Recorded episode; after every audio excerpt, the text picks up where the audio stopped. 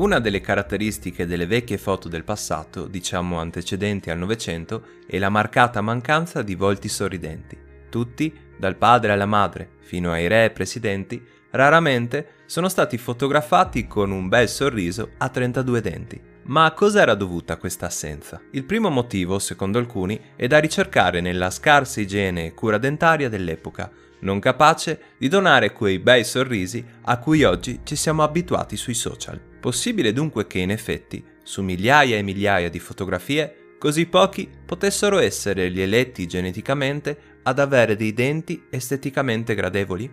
Un altro motivo, questa volta più plausibile, è che i primi apparecchi utilizzati per le fotografie necessitassero di lunghi tempi di esposizione. Ovviamente, a causa di tali tempistiche, la muscolatura della bocca avrebbe risentito i tempi prolungati e il sorriso sarebbe divenuto, oltre che poco spontaneo, un gesto, provare per credere, assolutamente doloroso. Per questo motivo un sorriso, anche solo accennato, sarebbe stata la soluzione talvolta adottata che avrebbe dato i migliori risultati. Tuttavia, vi è un motivo di tipo culturale e sociale alla base della mancanza di grandi sorrisi nelle vecchie foto. Come riportato da Atlantic, che ha ripreso un articolo pubblicato sulla Public Domain Review da Nicholas Jeeves, che insegna alla Cambridge School of Art, grandi sorrisi sono difficili da trovare anche in dipinti e quadri di molto precursori alla fotografia. Seppur di certo un dipinto non si sottraeva al problema delle tempistiche già citato, il vero motivo veniva rappresentato dall'immagine di se stessi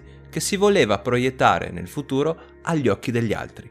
Contrariamente al nostro periodo, dove il sorriso è un sinonimo di felicità, a volte di status symbol, nel passato il sorriso e le grandi risate venivano accostate invece a personaggi di bassa levatura, a pagliacci, giullari, insomma a persone di poco conto. E di certo un re o un nobile non avrebbe mai permesso che i posteri lo accostassero al pari di un giullare. Evidentemente tramandata, questa concezione di ritratto venne portata avanti per diverso tempo anche dalla fotografia, incapace di liberarsi dall'ombra dei dipinti, una sorta di macchina da corsa che si confrontava con un bellissimo puro sangue, entrambi bellissimi, ma per natura diversi. Lo scrittore Mark Twain, in una lettera che spedì ad un giornale, scrisse una fotografia è il documento più importante e non c'è nulla di peggiore che passare alla posterità che con uno sciocco e stupido sorriso fissato sulla faccia per l'eternità. Una frase, quella di Twain, forse influenzata da quel modo di vedere il sorriso che, come detto, veniva accostato non di certo all'aristocrazia, ma piuttosto al popolino. Nell'arte alcuni artisti accettarono e sfruttarono nel XVI secolo questo modo di rappresentare i ceti più bassi.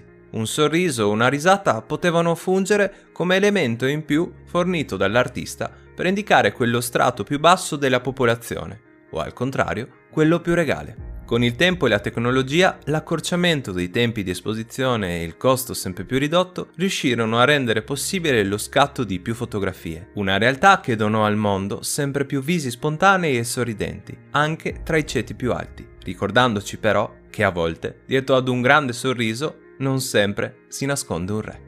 Anche per oggi è tutto, io come sempre vi invito a lasciare un commento e un mi piace per supportare il canale. Noi ci vediamo presto con nuove storie dalla storia. Ciao!